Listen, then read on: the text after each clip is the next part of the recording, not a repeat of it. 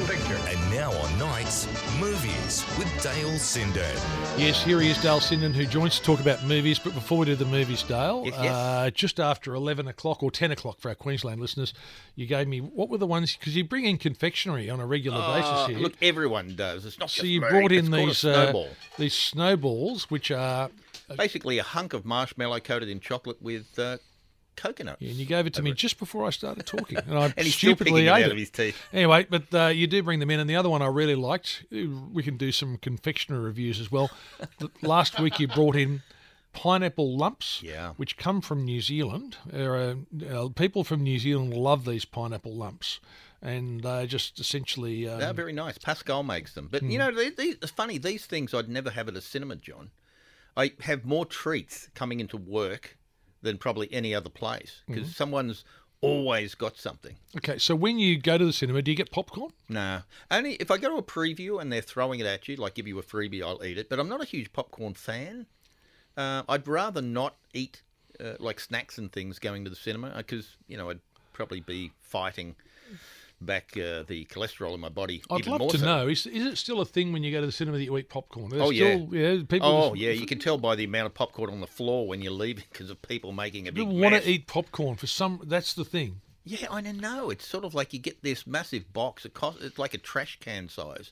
It costs you an arm and a leg. Yeah, I'm just. I'm not a huge fan. Popcorn's one of those funny things, John. You can shovel it in your gob all night and it never fills you up. Yeah, I might ask Ross about this when we speak with him on Thursday. I wonder whether, if you eat a lot of popcorn, does it have a sort of a spongy, absorbent element, so it means you get through the three and a half hours of that Scorsese film and not have to go oh. outside? Well, Oh, you can, seriously, I'm asking a question. well, the other thing is you can always use the popcorn tub too. For another oh, Always purpose. going to take it that extra step. Always got to take it that extra step. Oh right. dear. Okay, what have you got for us tonight? Yeah, not much this week, John. Madame Web is another Marvel film, but it's not from the Marvel stable, who have their own company owned by Disney. Uh, Sony Pictures has the rights to Spider Man. As long as they keep making Spider Man movies or Spider spin offs, they get to keep the rights. So they keep churning out some things. They did one the other year called Morbius, which was just dreadful. Uh, but this one, Madame Web, Dakota Johnson, uh, she works as a paramedic in New York, and she has this accident where she falls into the river. Her life is, you know, sees a light flashing before her eyes. And when she comes up, she realizes she's got precognition where she can see like these little flashes of the future. And one of the things she keeps seeing is this guy in a like a, a black latex suit who's trying to kill these three girls, and they've got like little superpowers and things. So they end up by fate all getting together and she just knows she has to protect them. They're all basically normal people. They're not superheroes. She's seeing something that is down in the future.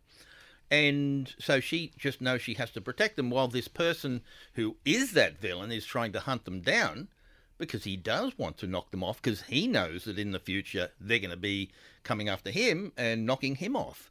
Does that sound confusing? Well, see, the, I, I find time travel stuff fascinating, and obviously people do because there's so much stuff. Oh, I love done. time travel, but this you go back to Back to the Future, where you sort of had to think completely suspend any concept of uh, reality uh, and, and plot, plot plot lines. Where you got to Back to the Future too, where he's you know that was Oh, really yeah. quite Oh, weird. that's terrific. So I'm trying to follow this one. So No, but she's seeing into the future. She's seeing events that she's trying to stop. She's seeing that this villain is wanting to kill these three girls to stop them from doing him harm. So she's just doing everything she can to protect her. And it's basically a super. oh, I don't know if you look at it as a superhero just because she can actually see into the future. She hasn't got super strength or anything. She, She can can see into the into future. But she is able to change the future. Like Oh, right. if this is happening, she knows she can do things to actually alter that future. Uh, John, I wish I had have been able to see into the future because I wouldn't have gone to see this film. oh, really? What uh, what score are you giving it? I give it a two out of ten. Look, Two everyone out of tries 10? their hardest. It really, it's got uh, Dakota Johnson, Sydney Sweeney, uh, a few people like Mike Epps, uh, Emma Roberts, Adam Scott. They all take part, but I just found this is so dull. It's just under two hours, and it felt longer.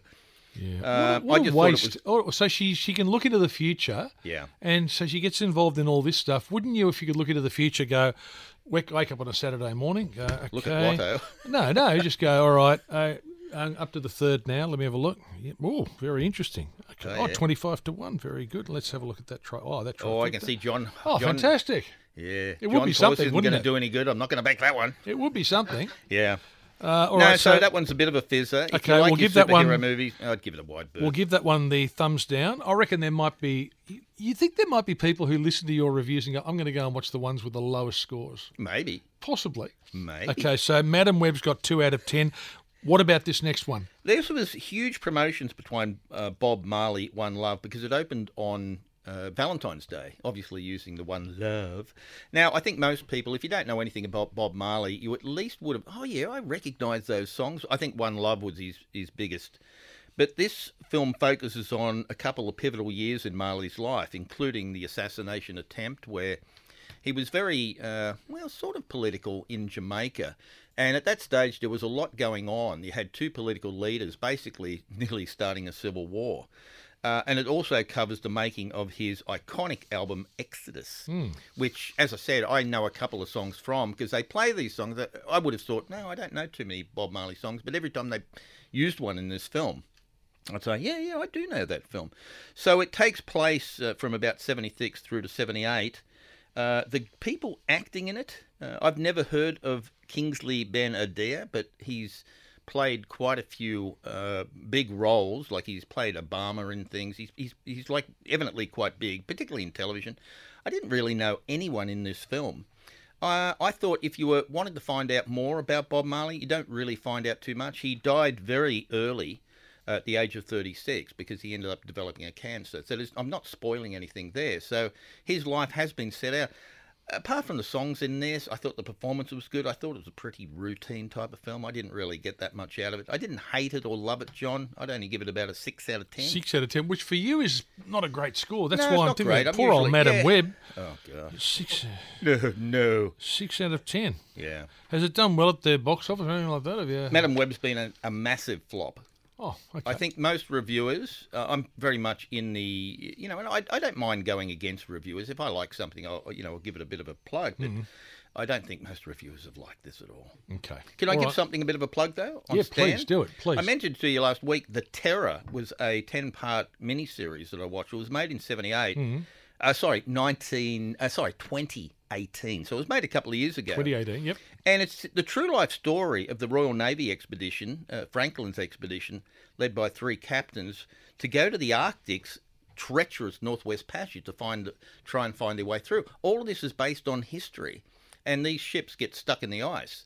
But and they're facing. This is where they add some supernatural elements. There's a like a like a, a mythology uh, critter from the Inuit, the local indigenous tribes, something of theirs that is like protecting them. It starts attacking the crew. But worse than that, which is also part of history, they are stuck there so long, their food starts running out, their food is actually tainted, and some of them start going a little bit crazy. So they're suffering all of these. Uh, you know, things going wrong all at the right time.